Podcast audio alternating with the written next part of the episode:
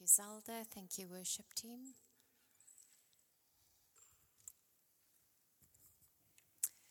Have you ever felt overlooked, mistreated, or even unworthy? When looking at the lives of others, these seem to be a cocktail set against a beautiful sunset, where yours is a room temperature glass of tap water against the backdrop of dirty dishes, unmet deadlines, illness, that credit card statement in your inbox that you're too scared to open, or a broken family. Our lives are a mixture of joys and sorrows. And what makes me marvel when I look at the women in the Bible, they were women just like you and me who made many mistakes. But through their stories, we see how God worked within it. And despite of our corrupt and sinful nature, He guides us on that purpose that He has for us. We also learn valuable lessons when we read these stories. And today we're going to look at the story of a woman whose life I don't think any of us would have chosen to live if we had a choice. Her life was also a mix of joy and sorrows. And although we have often read and heard her story, we, we certainly don't look at her as a hero of our faith. She was not even Jewish. But this is God's word. And none of the stories included in the Bible happen to be here by chance.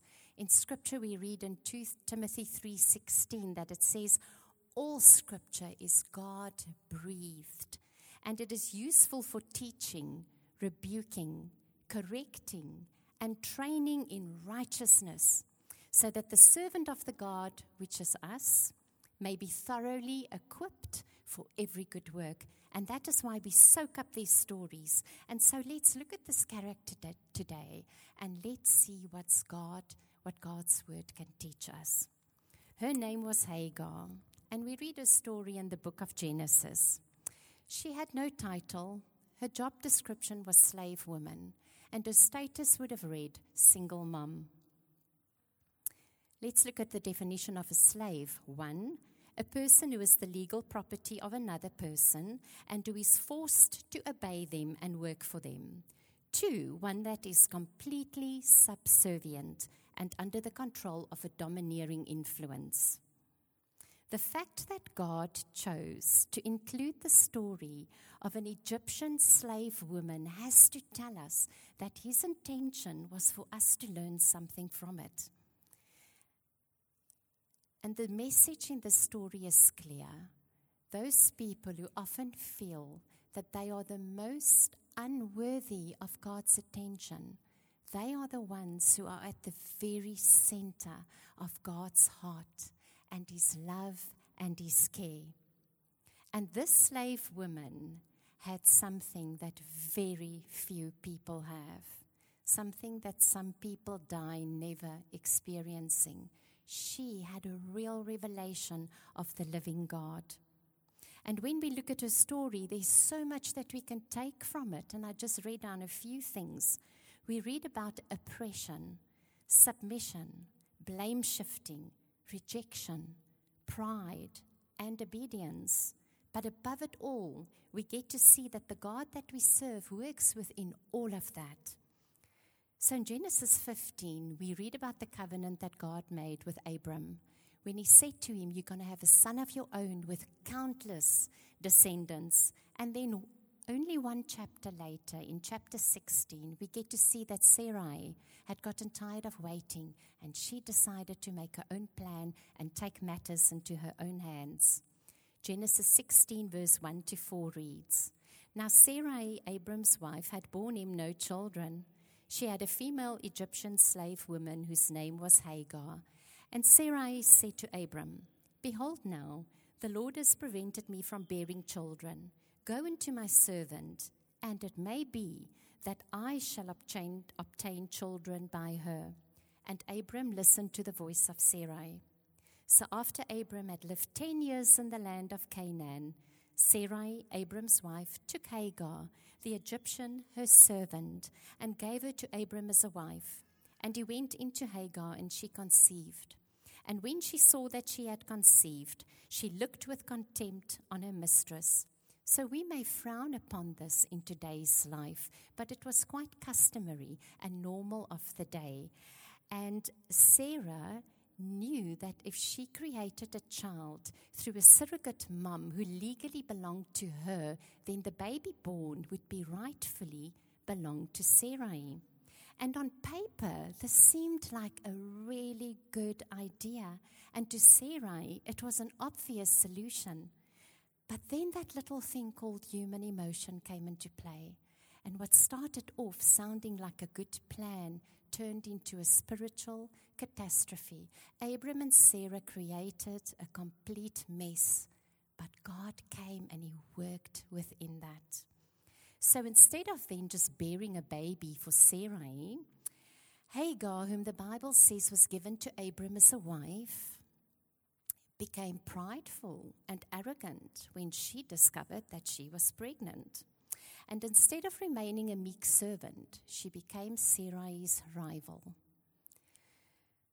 We are women, we can just imagine the loneliness and the rejection you feel as, as not being able to give your husband that baby. And those heirs were so important in those days. And I can just imagine that Sarah, who was probably about 80, in her 80s, looked at this young teenage girl who can I, I can only imagine blossomed in her pregnancy. You know how some of us wilter a bit, but some of us blossom. Imagine this young girl blossoming in, in pregnancy. And just imagine how Sarai's heart felt.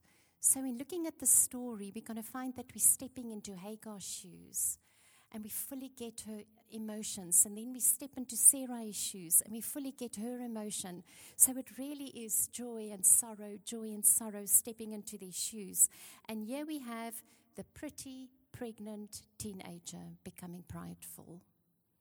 We can so easily slip into pridefulness and arrogance when we fail to see that it has absolutely nothing to do with our own ability. The Bible tells us that God promotes.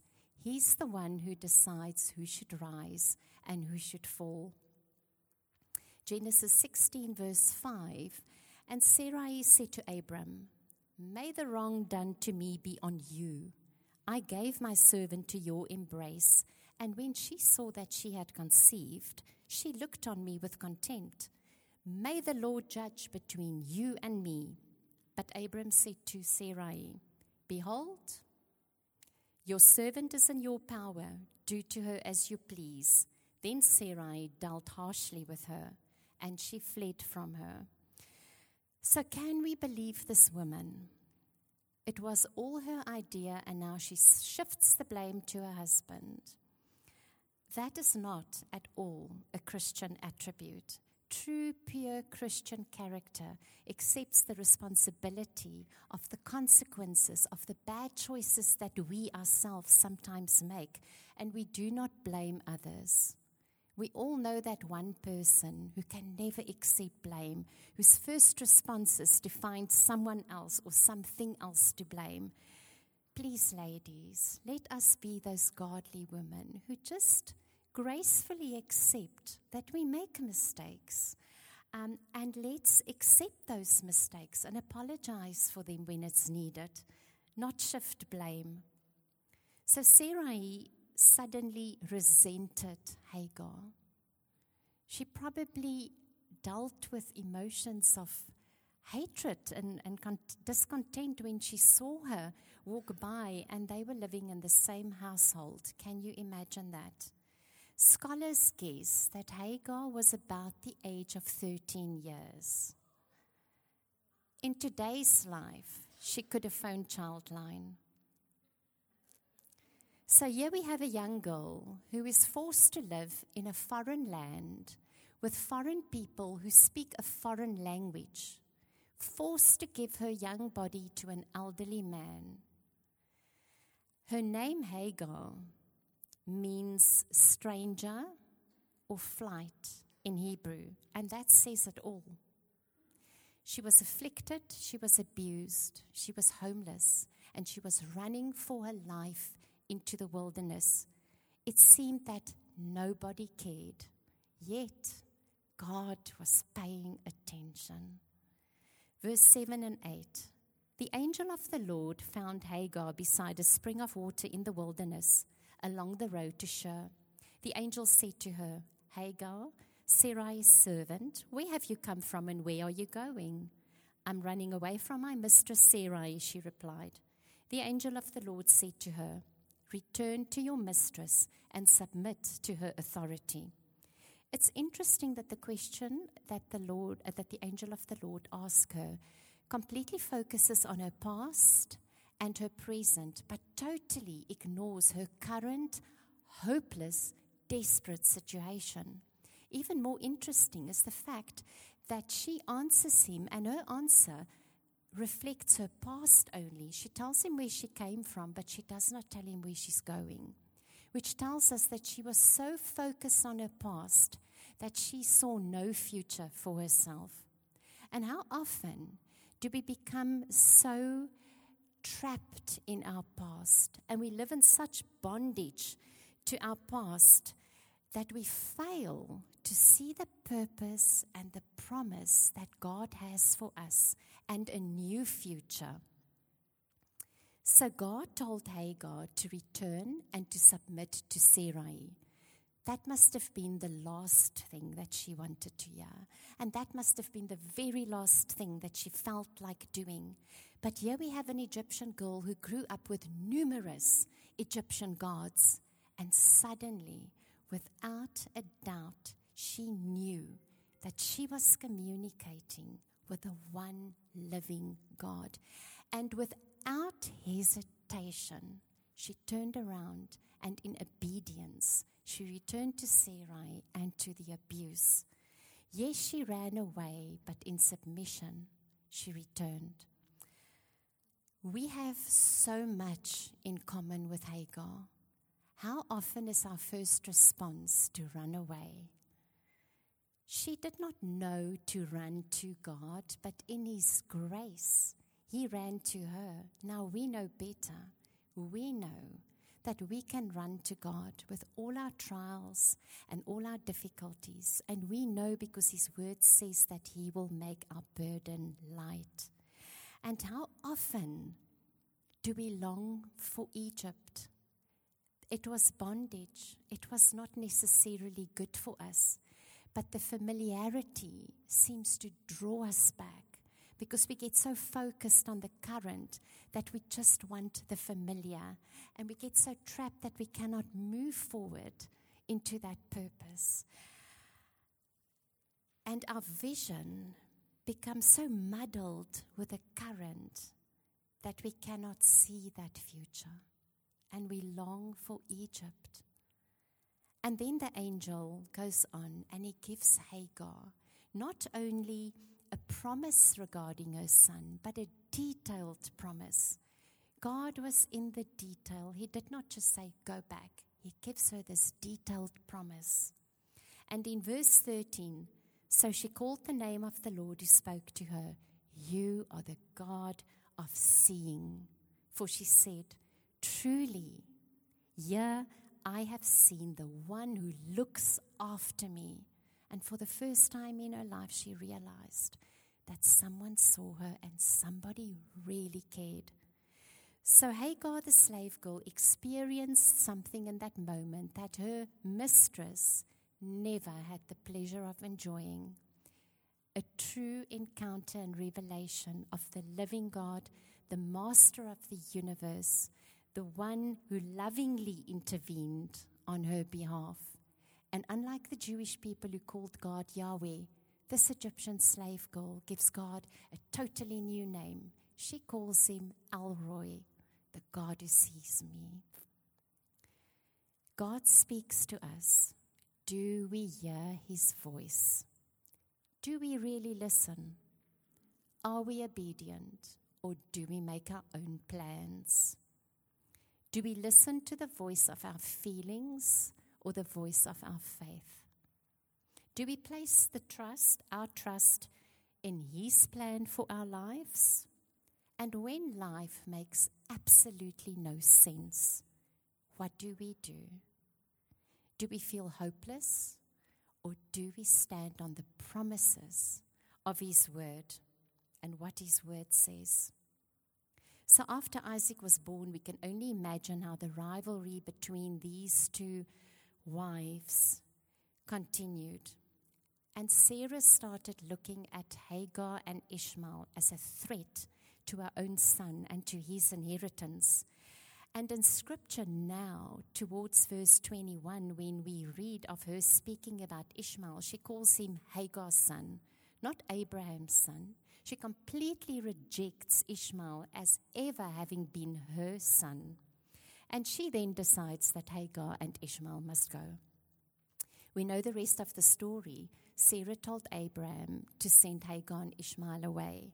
And God told Abraham to listen to Sarah. The Bible also tells us that Abraham reluctantly sent Hagar away into the wilderness with very little protection. He was a wealthy man, and I'm thinking, could he not have given her a camel with lots of water and plenty of food?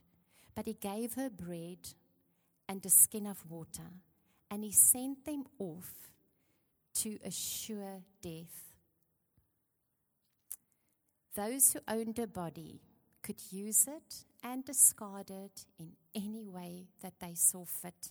And once again, we see Hagar alone, rejected and homeless, on her own in the wilderness, which was a very scary place for a single woman to be. Sometimes we create our own trials, but sometimes it is through no choice of our own.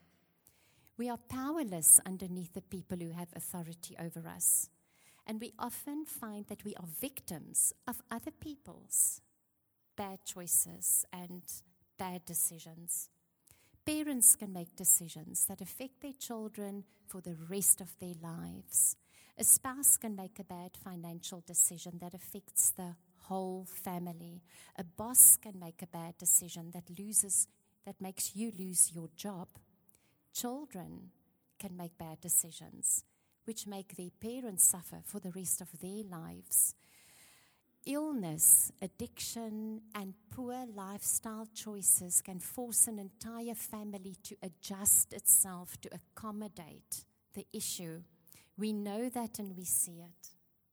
Genesis 21, verse 15 to 16.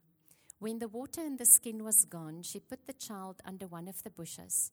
Then she went and sat down opposite him, a good way off, about the distance of a bow shot, for she said, Let me not look on the death of the child. And as she sat opposite him, she lifted up her voice and wept. She saw her son beginning to die from thirst, so she placed him in the shade of a shrub. And she walked away just far enough so that she couldn't hear him cry. And we can only imagine that in what she believed to be their final moments, she sat down and she wept, a mother crying for her child. Verse 17 And God heard the voice of the boy, and the angel of, the God, of God called to Hagar from heaven and said to her, What troubles you, Hagar? Fear not for God has heard the voice of the boy where he is. And in verse 19, then God opened her eyes, and she saw a well of water. And she went and filled the skin with the water and gave it to the boy to drink. We sometimes wonder where God is. But the message of the story is that no matter who you are, no matter where you are, whatever your circumstances, God sees us, He hears us, and He cares for us. He is the God of second chances, and He wills for us to open our eyes through our pain to see that well and the provision that He has provided for us. He truly works through every point in time, even when we feel like life is at the lowest point it can possibly be. God never intervened when Sarai gave Hagar to Abram. God did not stop the abuse. When Hagar was in the wilderness and God found her, he told her to go back to the abuse. And when Sarah told Abraham to send Hagar away, God told Abraham to listen. He works in mysterious ways, our God. And He uses our circumstances and the storms in our life, often the ones we create ourselves, to redirect our paths. And all we can do is live within the trust that we have for Him. Do we understand that God is sovereign in everything? Do we trust Him in all of our circumstances? Psalm 139, verse 17 from 18, and I'm quoting from the Passion Translation, says, Every single moment you are thinking of me, how precious and wonderful to consider that you cherish me constantly in every thought. Oh God, your desires toward me are more than the grains of sand on every shore. When I awake each morning, you are still with me. You, most of you know my story. I had a wilderness experience. I had that Hagar moment. I used to make my own plans and I used to fit God into my plans. I wasn't a bad Christian, I was just not a great Christian. I was so busy being me that I did not make time for God in my life. Do not be so busy being you that there's no time for God. And then one day, suddenly, it was like a carpet ripped from underneath my feet. And suddenly, I had no plans. They evaporated like mist before the sun when my husband passed away, suddenly and unexpectedly. And as she knelt in the desert, I knelt next to his body and I knew that he was gone. And I had no plans. No plans. And you reach a place of total fear and desperation. And it's only in that place of total fear and desperation when you can fully surrender to God. And Jesus ran to me. And Jesus runs to you. And he comes to you and he takes your hand and he picks you up and he walks with you one minute at a time, one hour at a time, one day at a time. And when you have no choice but to hand it over to God, in that total, total 100% surrender, that's when you see Him work in your life. And my middle son sat in front of the computer one night a few weeks afterwards and he said, Mom, do you know that there's a name for people like us? And I was like, Well, we're just people like other people. He said, No, we are called suicide survivors. And I thought, we're not. We, we actually Jesus survivors. Because it's because of Jesus that we survived. Because it's only when you start that walk with Him that He gives you the courage. He's the one who gets you to get up, He's the one that gets you to keep going and to keep moving. Hagar was a survivor. Courage is when we beat the odds despite of our fear. And we can only do that when we hand that fear and that desperation over to Jesus. It's only then that we get that courage. 2 Corinthians 32, verse 7 to 8, and I'm paraphrasing, it says, Be strong and courageous, do not fear, because we have a greater power on our side. We have the Lord our God to help us and to fight for us. So if you are a modern day Hagar, you are just as close to God's promises and protection as she was. And He wants to say to you, I see you, I hear you, and I care for you, And just as he said to her in Genesis 21, verse 17, he wants to say to you too do not be afraid. You may be elderly. You may be at a vulnerable stage of your life. You may know that you are growing weaker and not stronger. And you may sit here and think this message is quite irrelevant to you because you feel meaningless.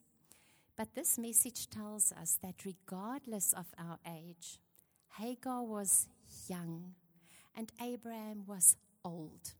Regardless of your age, God is still interested in you. You are still worthy of his interest. And right now, God can still make a notable difference in his kingdom through someone like you and someone like me.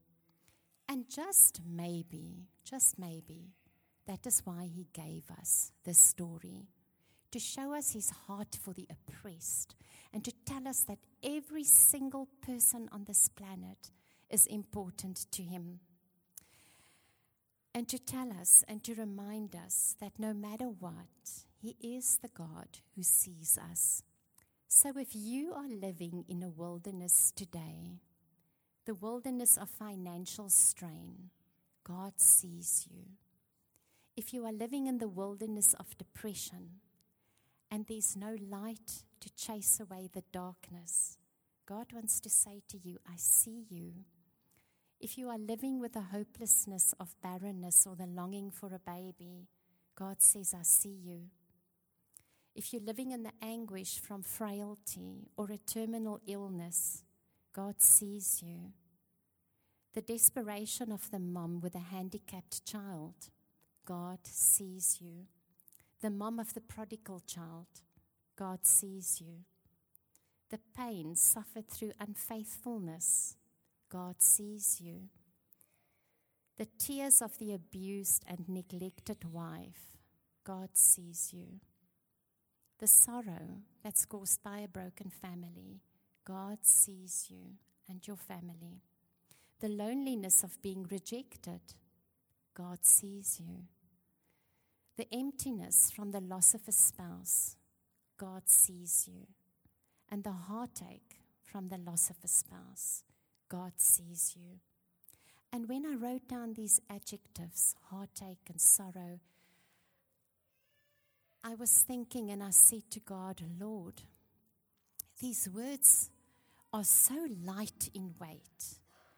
They describe a pain that rips us open and it leaves us raw and we need powerful words to describe those emotions. I need mightier words, heavy words that can give justice to these feelings that we go through. And I reached for my thesaurus because English is my second language. I need help sometimes. And I felt the Holy Spirit say to me, Sonja, why are you concerned with feelings? They are from this world. Why are you worrying about worlds? Well, words are for this world. And this is temporary because all of this will pass away because of the work that Jesus did for us on the cross. For us, there is a new Jerusalem. And God reminded me of the scripture in Revelations. It's a comfort and it's a promise for us, for you and for me just as he gave Hagar a promise. And Revelations 21, verse 4 to 6 says, He will wipe every tear from their eyes, and there will be no more death or sorrow or crying or pain. All these things are gone forever. And the one sitting on the throne said, Look, I am making everything new. I am the Alpha and the Omega, the beginning and the end. To all who are thirsty, I will give freely from the springs of the water of life. Hagar got physical water. God is uh, promising us living water, the water of life. It goes on to say, All who are victorious will inherit these blessings. They're blessings for you and me and I will be their God, and they will be my children.